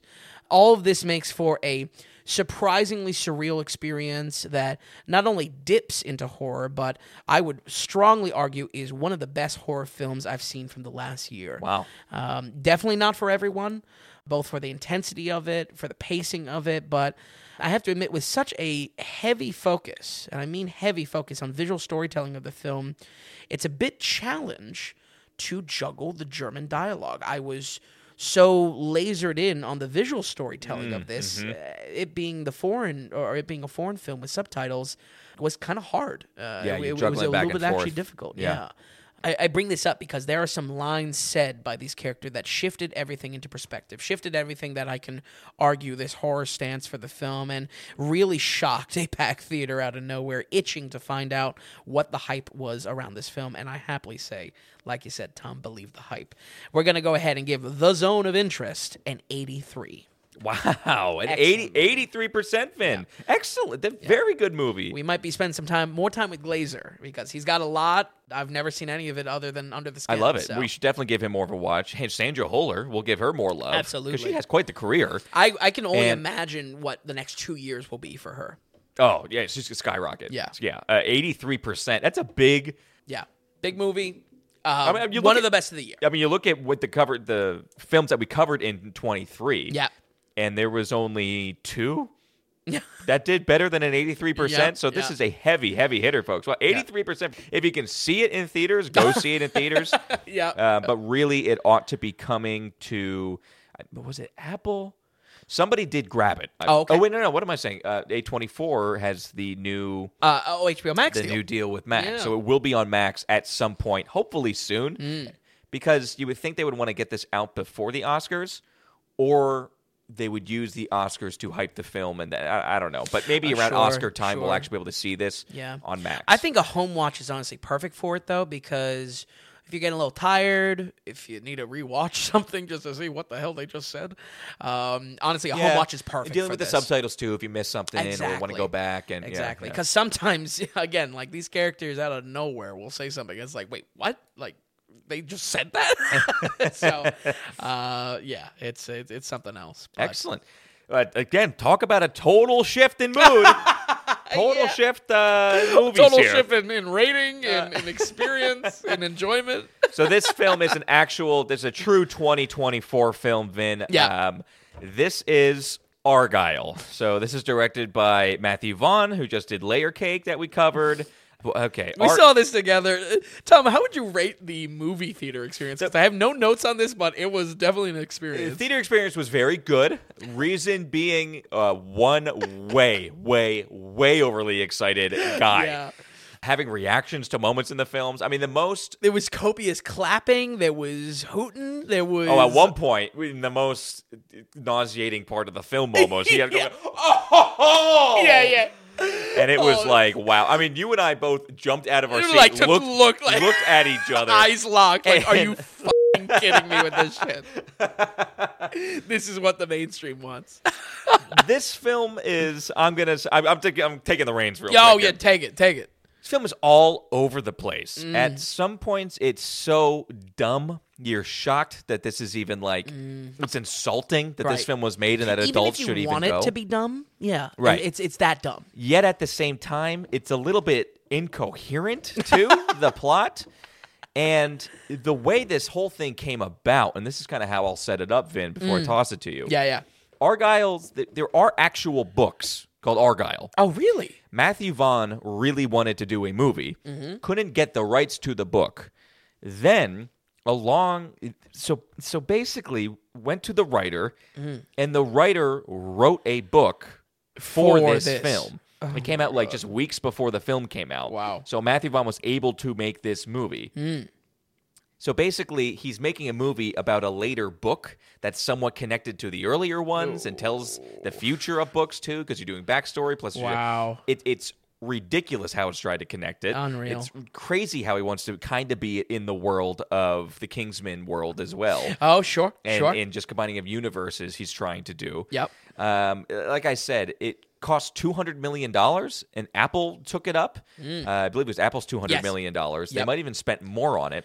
And then Matthew Vaughn convinced it Universal to buy back some of the rights or something, so Oh, they can actually do a theatrical release. Oh, wow. Which is a huge waste because it's, it's doing terribly it's, it's really doing bad. as it should. So the whole idea, it's like Matthew Vaughn. This isn't a throwaway project. This was Yep. a sought after, Mm. basically curtailed and critiqued for him, created for him. Yep. with this whole book nonsense. Wow. uh, shocking, shockingly bad. Vin, how did you like Argylle? yeah, Shocking You bad. It's right. I, I gotta say, uh, and I'll comment it on a few times. I mean, uh, if I had to give a a graph, uh, a visual representation of. Uh, I don't know, maybe even just my enjoyment, but a visual representation of how uh, directors work. Vaughn's will always be a slope directly downward. Slope down, slope down. Uh, his beginnings are usually the strongest, um, and uh, it's it's it's something else. This movie is really something else. I had to ch- uh, really check myself on if this was the first Matthew Vaughn film we covered on the podcast. Uh, we covered the World War One Kingsman film, and boy, do I not remember that at all. yeah, I think it came out on Netflix. That's why, and it was during COVID or something. Oh, okay, And it's called The Kingsman. But Yeah. huge. I mean, had I, rate. I remember the movie. I just don't remember reviewing it. Okay. A little bit of Houdini syndrome. Okay. Yeah, yeah. So uh, I guess I gotta listen back to my own voice. You didn't hate it, by the way. No, I, I- I don't remember hating it. Yeah. Uh, if anything, I remember it probably being the strongest of the Kingsmen. Um, Uh, you oddly the- enough. I think you like the first one the best. No. Oh, okay. Uh, the- I think it was ballpark. one, three, and then two. Yeah, two, choose bad. but but Vaughn has become more of a producer powerhouse in the UK film industry more than a director as of late. We commented this on the very end of last week. So I, I it was really no shock to me that the money moves this made were the tacked on post credit scene promoting uh, his own kind of wet fart of a cinematic universe. Yeah. The heavy, heavy, more than ever heavy licensed soundtrack put into this, and that Disgusting. that damn Beatles song that is played just Disgusting. to ad nauseum. Uh, it really just, I don't know. I, I feel like this felt uh, like Vaughn was was in his producer role more than he was uh, in his director role. Which is even worse. Yeah, absolutely. I mean, his fingers were all over this. Exactly. Right. No one was telling him no. So that means that's it's his ideas. Uh, this movie was bad though, like really, really bad. Shocking. Um, it looked to be loud and obnoxious, but uh, hey, guess what? It was loud and obnoxious. Uh, you know how the 2010s was packed with those comedies that uh, were just like filled to the brim with actors as some desperate attempt to appeal to everyone? This copies that formula in a spy action comedy shell. Uh, I'll Hmm. maybe give a very, very, very, very soft recommendation for a Valentine's Day crowd for this because of the feminine spin centered on Bryce Dallas Howard. But otherwise, I would say steer clear. Yeah, I wouldn't say. I would say uh, if you want to break up with somebody on Valentine's you Day, want to take them, sink the relationship. yeah, relationship. take, them to Argylle. Take 'em all. All I got to do is come out of the movie saying, "I really like that." Boom, Right, gone, gone. Your date's gone. Don't worry about it. There's actually been a lot of memes going around of saying taking uh, your your date to uh, to Poor Things as the first date. is great. Uh, initially, uh, I would say for a sliver of time uh, in this, it, it kind of worked for me as a spy themed Stranger Than Fiction. Uh, until it repeatedly shits the bed. Uh, in Argylle, we follow Ellie Conway, a writer of a mega popular pulp spy series. Her daydreams filled with the stylish stories of her characters. Um, she's really married to her work and may not live in reality, but reality comes knocking at her door when. When, when her books start predicting real events with real consequences. Fans of Henry Cavill uh, will be very disappointed here as Sam Rockwell takes over the quote unquote real spy story uh, assigned to protect Ellie from a spiraling conspiracy that attempts to have a shocking amount of twists, probably four times over, with little success in any of them. Uh, um, my hot take on Matthew Vaughn, uh, like I said, is that his movies are just this steady downward slope. Often the best action sequences and even late mo- late late runtime razzle dazzle will be front loaded in his films, and the rest is just this kind of steady decline. Uh, I point exactly, I point directly to the second Kingsman film, uh, with the Golden Circle or whatever it's called, Yep. as a perfect example of this. That open taxi action sequences is one of the best action scenes of the decade. I will fall on the sword for it. And then the film only becomes a mess and further a mess. And then Elton John's put in it.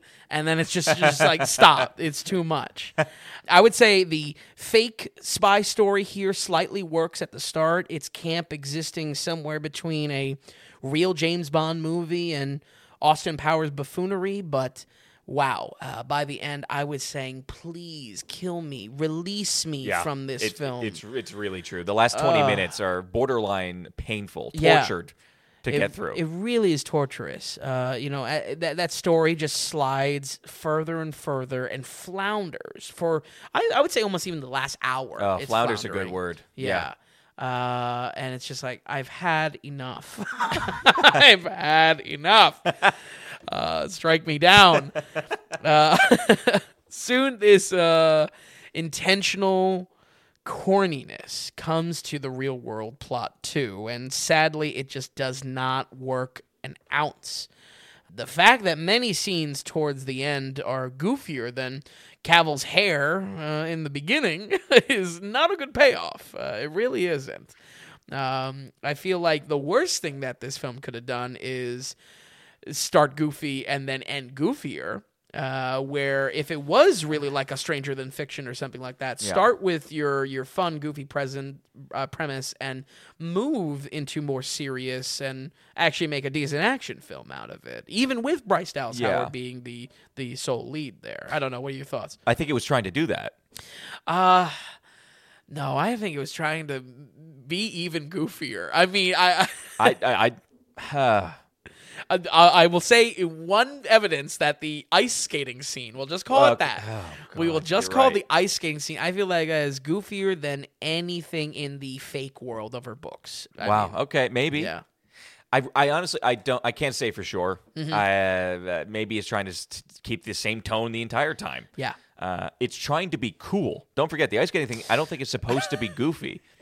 I, th- I think Oh. Matthew Vaughn would be upset Oh boy, about us calling things. I mean, it is that's a very good question. That's a very good question. what, what what was what was Vaughn's intention? I mean, folks, that's what's shocking here. You know what I mean? Is the movie's taking itself seriously, but then it doesn't want to. Yeah. Because even like what Vin said, how it starts and when you almost with B plot with, Mm. with this imaginary plot, um, it's so over the top that it's supposed to be a goof. It's supposed Mm-hmm. Yeah. to be a, a James Bond kind of joke. and slightly enjoyable for Right. that reason. and that's why when you're in the real stuff or Mm-hmm. what's supposed to be in the real stuff, that's why I just thought it's him taking it more seriously, kind of. That's true. That's I- true. I- it- it's shocking. Uh, it really is. It's, shocking. It's shockingly bad.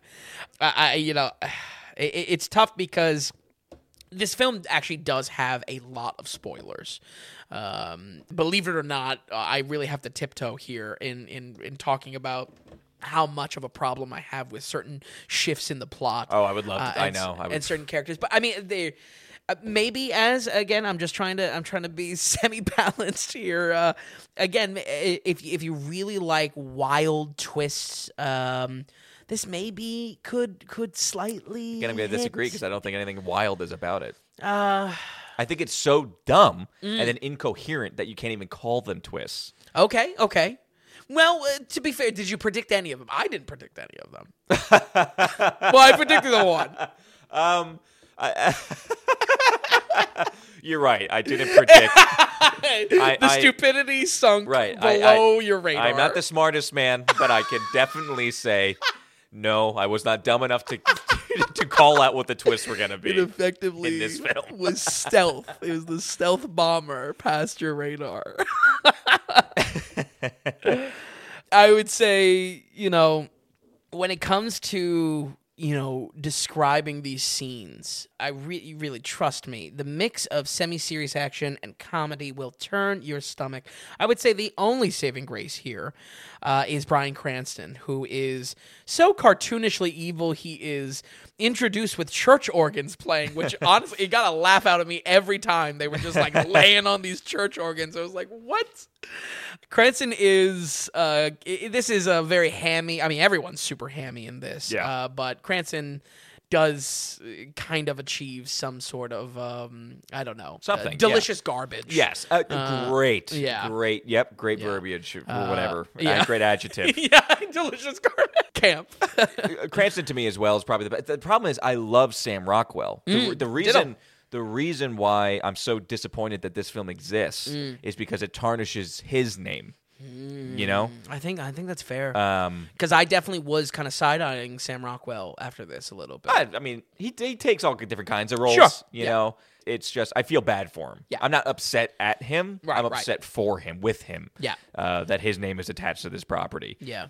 it, it really is just such a shame. Uh, I'd never been a fan of Bryce Dallas Howard. Mm. I don't think she's strong. I, I really can, in my mind, swap her sometimes with Jessica Chastain. Oh, for they're- sure. They, they're both just redheads. They're cute, whatever. Right, Um, but to me, they also have the same flaws of not being strong actors and not commanding the screen or being Mm. Yep. a presence on screen. They're too soft almost. And Yeah. like with alongside Sam Rockwell, if you just had like a Vanessa Kirby Mm. or something, maybe it would even hit a little bit more. Maybe because it tries to be serious and it's not at all. It tries to be Mm, no. funny and it's not at all. Yeah.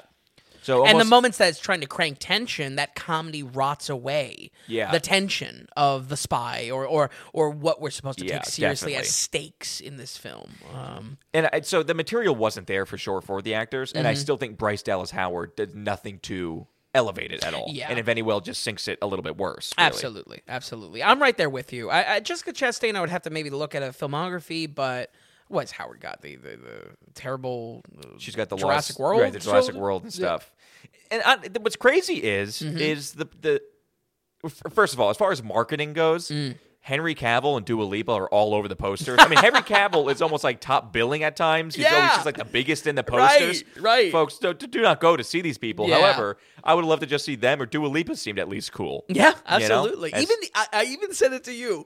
Of all things, and folks, if you listen to my my shitting on the Fast and Furious uh, movies, even John Cena won me over in this. uh, that's a big That's- thing for me to say because I really don't like John Who's Cena. also barely in it, folks. By the way, Yeah, Talking right. about another one person who has like four lines. right, right. Um, but if those were fleshed out more, more utilized, like Mm. Dua Lipa, or I don't know, it just have more of like that that Pom Klementieff kind of person, Mm, like in okay, the Mission sure, Impossible. Sure. Boy, it's just no serious, no, no, it, it, no hits. Yeah, literally, it's crazy. Yeah. And a. CGI nightmare. Yeah, I that- mean a garbage. I mean a, a- a graveyard of CGI. I don't know. It was just god awful, terrible. I think it was for me the the bad part with the CGI is that I, I I guess I don't mind when it's used in like the big like action sequences. Oh, what pisses me off is how it's in like the establishing shots. There's a shot of her in her apartment, and the water is just like it looks like a PS2 game. It looks what you always You say. think the like- water was CGI? Oh yeah, I think like the establishing shots are where the worst CGI is. Interesting. because it's clearly not like on site. I wonder if it was like shot that. in 60, 60 millimeter I don't, I have no idea. or 60 frames per second, whatever that's called. Uh, sixty frames. Yeah, uh, six- would be. Because that has a polishing thing that happens. Yeah. My problem with this, like, I have an entirely problem with the action Mm. scenes being the CGI that they Mm-hmm. are. It's another reason why I don't like the Kingsman. It's another reason why that golden that golden circle Kingsman thing. Mm. You're not digging the, taxi, ca- scene. No, Oh. I, I, I, Oh, gotta I- watch it. I I have it's a good no. I'd rather sit down and watch you play video games because at least it knows it's a video game. Okay, Um, fair. I fair. can't stand Vaughn's use of CGI or what happens. His polished kind of look Okay. of this fake gold or fake metallic kind of sheen to things. Uh, can't stand it. I, the CGI in in the action lessened the action, Mm. lessened the seriousness, and added nothing to the comedy Mm. uh, because it was so god awful. Right. The, I think I think that's where the balancing act uh, tips over and kind of falls uh, is because the comedy is it's lost. It, it, again, I think Yeah. when it works, it's it's somewhere like directly in between an Austin Powers and a real James Bond. But I feel like it wants not to use a cliche of cake and eat it too. Uh, but uh, it really does want its stylish action sequences, but to be this comedy as well. And it's just uh, it's, both sides fail. It shoots Oh, yeah. itself in the foot. Yeah, definitely. I really didn't have much more to talk about on CGI, so I'm glad you brought it up because I, I, I really just, uh, you know, I, I I think I could go on and on about this, the many problems I have in this film, and CGI is one of those where it's just like it, it was bad. I I I. I, I hated I don't want to do a deep dive on how bad that CGI was. Okay, it was a bug. I mean, it, it actively made the movie even more terrible for me. Yeah, Yeah. yeah, I agree. I agree. Another one of those aspects that I don't have a lot of of expanded thoughts on is just it's that cast. The fact that some actors were paid to barely be on screen. Uh, Samuel Jackson's casting in this is is probably the best joke of the whole film. I mean, he's just watching basketball. No, They just paid this clap man- it. I can't. I, I would love to see how much they paid him. How much of the two hundred million went into his pocket Oh, for sure. for probably sure. thirty minutes on set or right. something? yeah. And if anything, that's maybe where the 200 million makes sense is because this is such a bloated cast. Uh, from Uh, I think a CGI costs. oh yeah, Yeah. Oh yeah. Yeah. Mm. Definitely. that makes sense. Uh, but but uh, that that bloated cast is that you know they have this cast for the the the fake spy story and they basically abandoned it. And those I mean I don't know. I I, I thought it would have been more creative. Again in this kind of stranger than fiction her writing is coming alive. I don't know incorporate them more. Uh, you got them Yeah. like just uh, This- instead of a, it, it, uh, instead of introducing all these additional characters that like I don't care about. I care about what the initial hook was. Right. This this could have been more everything. Mm. It just it, it it the actors could have been doing more. The cor- the story could have actually just had more instead Yeah. of just dumb. It could the only thing it couldn't have more of is it couldn't have been more worse. Yeah, absolutely. I gotta say, um, the last thing we gotta talk about is just uh, most of all the music, which just feels suspiciously tied in post production. Uh, it this uh, features heavily, heavily, heavily, heavily the new Beatles song uh, produced by McCartney and Ringo. Uh, that um, was a tie-in to Apple. Probably was uh, acquired on the cheap. Let me tell you, it just does not feel like it fits into any scene. Like, especially for a director that is so particular about the fun needle drops that he wants to put into his action scenes. Yeah. This Beatles this Beatles song didn't match with the the funk disco that is peppered into the Argylle story or even the very bland spy kind of score that is put over this. Yeah. to, to an extent, this Beatles Now and Then song is Um, Yeah. almost the overarching theme, the overarching score, really, Yeah, for the right. film. It's played good four times. A good four times. And times. and the shocking thing is that I mean the one thing you could say is when the action starts. I mean we are so bloated with action Mm-hmm. scenes in movies t- today. I actually kind of like the music that's playing during the action. okay. Uh, it's actually something I could maybe say that it's something different, something a little bit Hmm. unique. Yeah, this now and then is just it seems it feels so commercial. This Yes. film, and the fact that it so came tie in. Yeah, no, the, the movie was probably pretty much wrapped, and even Yeah. the CGI done, pretty much in the can, ready to go. Yep. This this song comes out and just have. I would love to know what the, what song was supposed to be it. Yeah, There's a certain. There's two characters on screen, and they have a moment together saying like, "This is our song." If yep, correct. yep. And then this song plays, and it's just like, well, interesting. So this is taking place what two weeks ago? Oh, right, two weeks ago, but also like the uh, how the wording of like how they're reminiscing over this song is so vague that it really could have been anything. It felt like a template. Right. Like they were just like, oh, we're, we're gonna figure out what song it plays. I almost want to read the book that came out a couple weeks before this movie because I want. She probably just could have put that in there too. Right, right. I mean, I, I App- Apple lawyers were, were ready to pounce if she didn't. you know? Yeah, um, not a strong song to begin with, and just to pepper it in there, it felt so grimy, useless. Mm. Yep. and uh, Tacked on. Yeah, inserted. Yeah, uh, rough. Uh, folks, the, you know, all of this is pointing in one direction. I guess my last comment on this is that last year, I think my. Oh, I don't even know. I don't even know. I, I my gut says that it's worse than Thor: Love and Thunder, and the reason why I compare it to Thor: Thor: Love and Thunder is just of how nauseating pop culture, nauseating comedy, uh, just like uh, the "Please Kill Me Now" feeling as it's going yeah, on. strong. It was very, very strong. strong. You got to take yourself back to Love and Thunder. yeah, yeah. But I really do think uh, this is uh, much, much worse. Uh, and uh, honestly, my recommendation here is do not watch it. Not worth your time. We're going to go ahead and give Argylle a very strong 28. At twenty, wow, Yeah. it's almost too high. you think? Yeah, I'm not kidding. Oh, really? yeah, yeah, yeah. I thought I thought uh, 28 was was No. gonna get because I mean you know it's a Change your name to folk- Mo- change your name to Mother Teresa. I mean, you're, you're insane over there, giving Give this giving this a twenty eight percent.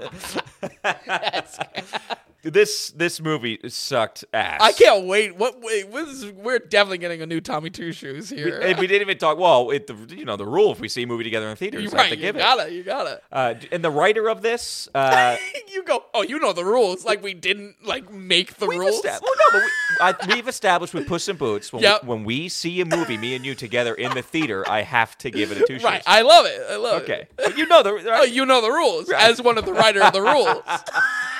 I'm really looking at the writer sideways on this one too. Let's just say I can't say I'm looking forward to going back to watch Ice Age Continental Drift. um, but I'll tell you what, the, the writer's name is really goes along with how I feel about the movie. Okay. Uh, his, do you know his name is Jason Fuchs, and I mean, this movie is just a turd. I mean, this I, I wish I don't even know. I'm, I'm lost for words. I'll just skip right to it. This gets zero shoes. Zero shoes. I wish I gave it. It gets a spittle. Is this? This, this gets. I mean, broken glass on the ground. It's- it's you need shoes. tries to be a comedy. It isn't. Tries to be action. It's not. Mm. Tries to be a cool spy film. It's not. Um, this movie is a failure. Matthew Vaughn to me is now just uh, truly horrible. I will never be excited to see anything else from him. I hope Hollywood stays away from him. Uh, very pleased that Layer Cake exists, though. Yeah, sure, sure, absolutely. Glad to hear And it's like one I of one of your favorite. I mean, it's so it literally it's like if Nolan went from making Memento, Memento yeah, to now doing Red Notice on Netflix. Matthew Vaughn had Layer Cake, Yep. and now he's making Red Notice on Netflix essentially. wow, wow. Uh, no better than that creep Rian Johnson and, That and- and creep! just the rest of them. He's got some serious heat he's throwing this week. Oh man, I love it. Uh, Twenty eight percent though. Uh, any any finishing notes here? I mean, what uh, crazy. Zone of interest eighty three, Argylle twenty eight. Yep. which is so gen- generous, so right. generous. Finian's Rainbow 25, uh, Uh, Scarface 81. that's what I said in the beginning. Like, you're going to like this week. This is all over the map. Uh, any other notes, Vin, for this week? Any other touching things or, or things Uh, for the future? Roll no, credits here. No, I think we're roll credits. We're running long. Uh, just stay away from Argylle. that's that's that's the the sage wisdom this week. Man, thank you so much for watching these. This was a blast watching along as well. Uh, folks at home, we'll run it down one more time. We have Finian's Rainbow with a 25%, Scarface with an 81, Layer Cake with a 69, The Zone of Interest with an 83, and finally Argylle with a zero shoes and 28%. Folks, thank you so much for listening. And as always, we will see you next week with a brand new episode on the Daily Ratings Podcast.